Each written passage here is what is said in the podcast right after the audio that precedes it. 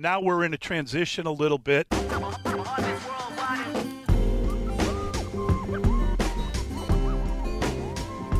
Mully and Haugh, Chicago Sports Radio 6 7 of the score. We, of course, are broadcasting live from the Score Hyundai Studios, brought to you by your local Hyundai dealers. And we want to thank them for their contribution. Thanks to Evan Thomas. He gets us up and running and uh, motivated and twitching every morning. And he, let's be honest, he carried that softball team. Uh, let's not let's not sugarcoat it. Uh, thanks to uh, to everyone for calling and texting and emailing. Moso, thank you for listening on this Thursday. Big day this Thursday. Yeah, big breaking news, fun day. Uh, Want to thank our executive producer. He is Mr. Dustin William William Rhodes. I'm speechless. we all are. And Brandon Fryer, thank you, buddy, for your hard work. The adult has entered the room. yeah, it's the adult in the room now. Uh, and uh, and what a delight! Uh, it's fun because we just all huddled up here and we all agree this is significantly good news today. Uh, we have uh, Lawrence Holmes with us, of course. Always fun to talk to Lawrence. and it's a party. Woo! And then uh, and then Dan Bernstein's also. What's up, guys? Big day.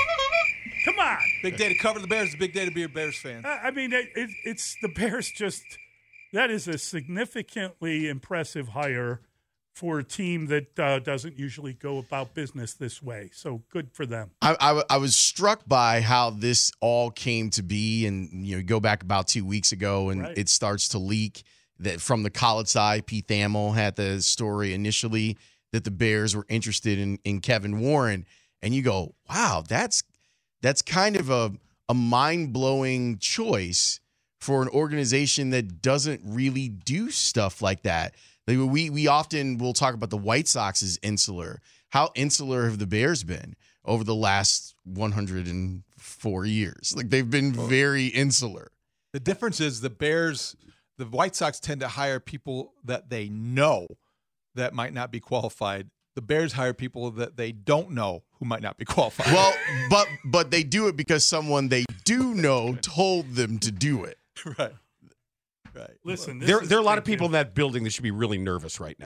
there are a lot of people because for years, this goes back forever.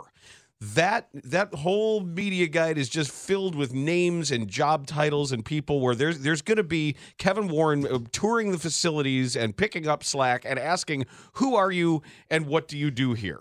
What is it you say you, do, here? There's going to be a lot of that going on. I'm surprised at some of the early pushback that we got on the text line and a couple callers, and I and I fear that it's all in reference to or because of the decision he made when he first took over, the COVID decision not to play football in 2020, one that he reversed.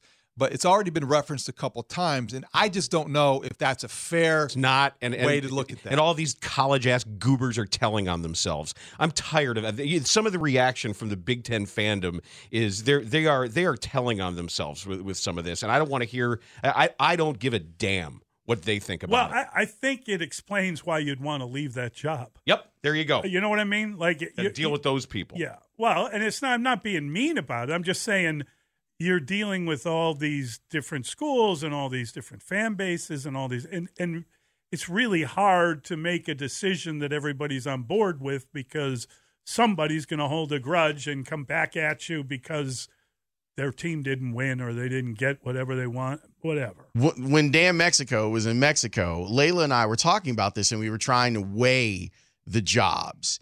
And the way that I look at it as is that there's so much siloing that's done as the commissioner of the Big Ten. You've got to deal with the academics, you've got to deal with the university presidents. So now you got to deal with 16 of those across the country.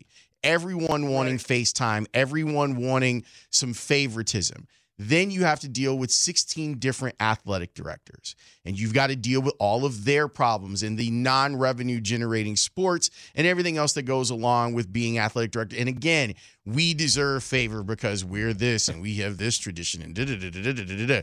Then you have to deal with 16 different football coaches that all think that their their team deserves your favor, that they want an audience with the commissioner. And I, I don't think it's probably 16 basketball coaches. I think it's probably five or six basketball coaches. But when Tom Izzo picks up the phone, you've got to answer that call.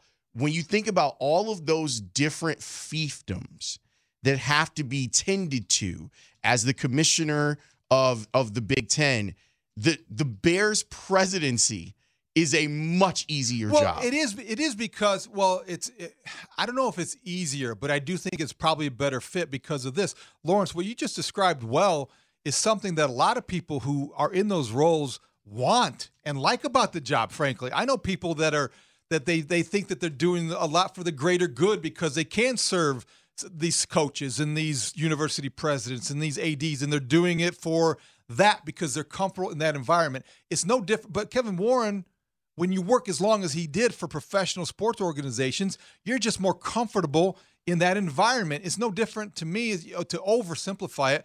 Where do you like to live? Right in the middle of the city, or do you want to live in the suburbs or the or, or the country? And everybody's going to define that differently. Kevin Warren might be just one of those guys that feels more comfortable being in the NFL atmosphere. Well, the NFL is a drug.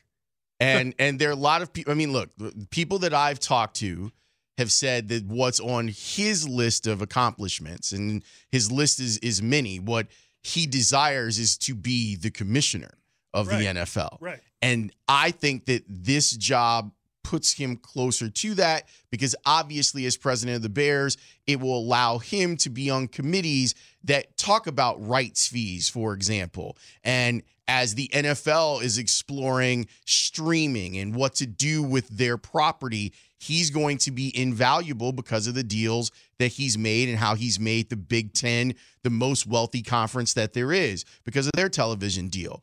So I I just look at it as your life is easier. You don't have to move.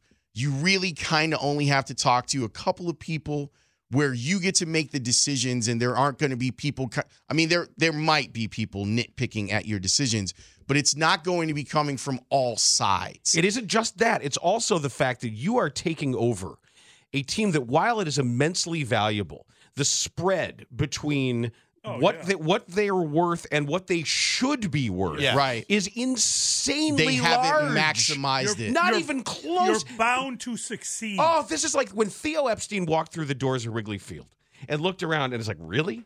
Really? You, you only have like four scouts and this is we're running- Everything is still on Can- paper. Right, we're, we're running Can I- with I computer programs from correction, Dan? 1992. After Theo Epstein walked through the doors at Wrigley Field after walking on Lake Michigan. That's true. He had to, he had to get do that. that. Right, But okay. really, like like that. like like Kevin Kevin. Warren is going to look at this and go, "Oh, seriously? You're, you're still doing this, and you still have this, and and he does what? And you how Who's many people? this guy? Right, who's Why that- are what- you using an advocate? Seriously, it's like we've how, what's our like you're gonna you, the, the the bandwidth of that building is gonna change. This is something we can't answer, but I uh, just based on reputation and based on people that have worked for him, I do wonder this: what role, if not ego necessarily, played in it, but th- if you are doing after doing what he's done for the Big Ten, and now he has an opportunity to move the Chicago Bears to Arlington Heights and build that stadium or help get that constructed.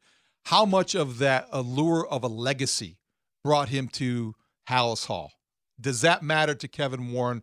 And should that be part of the part of the reason he could have said, you know what, I've done all that I could at the Big Ten level.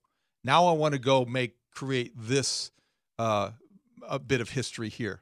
I think I think that plays a role in it. And you look at what happened with the Vikings and what the Wilfs have said about Kevin Warren, where they love what he did and how he cre- he created more revenue for them. And then you look and say, all right, I made this building that a lot of people admire in the NFL, and now I have an opportunity to do it for the Bears, for the Chicago Bears. Like we get to turn the Chicago Bears into a destination place. We get to turn Arlington Heights into a place where we're gonna have Final Fours and maybe a Super Bowl at some point. Whatever it is that you're gonna be able to do out there, he now, after having done it once, can go here are the things that we got right in Minneapolis, and here are the things that we can improve on. And and being the guy in charge of the Bears, I, I think is uh, I think is going to be a lot of fun to watch him try and navigate all of this. Well, it's breaking news. How are you dealing with it? Well, we're going to talk about it. We're also going to bring back what a lot of smart people have said when the reports first just started circulating that he was a candidate. And and I remember saying you can't go anywhere, you can't stair step down from this. It- once you find out that Kevin Warren might be president of the mm, Bears, I said the only names that would then be okay if he doesn't take the job are Theo Epstein or Barack Obama or, or somebody with. I, I, I'm not kidding. I know you're you, not you, you can't go down to some MLS executive or, or some NCAA, some random Or some guy that's just happened to be hanging out at Halas Hall for 30 years. Yeah, you can't. You, you there's this. This is a huge, huge, huge huge deal. And after Friday, we don't need to see or hear from any McCaskey again. And that's it on Friday. And and George will will introduce this guy, and then you want to ride your scooter through the parking lot. you you want to start throwing ice cream bars to everybody. Enjoy because th- this guy, if, if you're putting him in charge of the Bears, then it it, it is a a sea change in how we've talked about this team my entire life. It's funny that you say that, Dan, because I, I actually do think that it makes George's life so much easier. Of course that it he, does. That he can be the whimsical owner of the Bears. Yeah, sit up in your box and You cheer know, and high five everybody. He can be as irrelevant as he chooses to be. All righty, fellas. Have a great Have one. good show.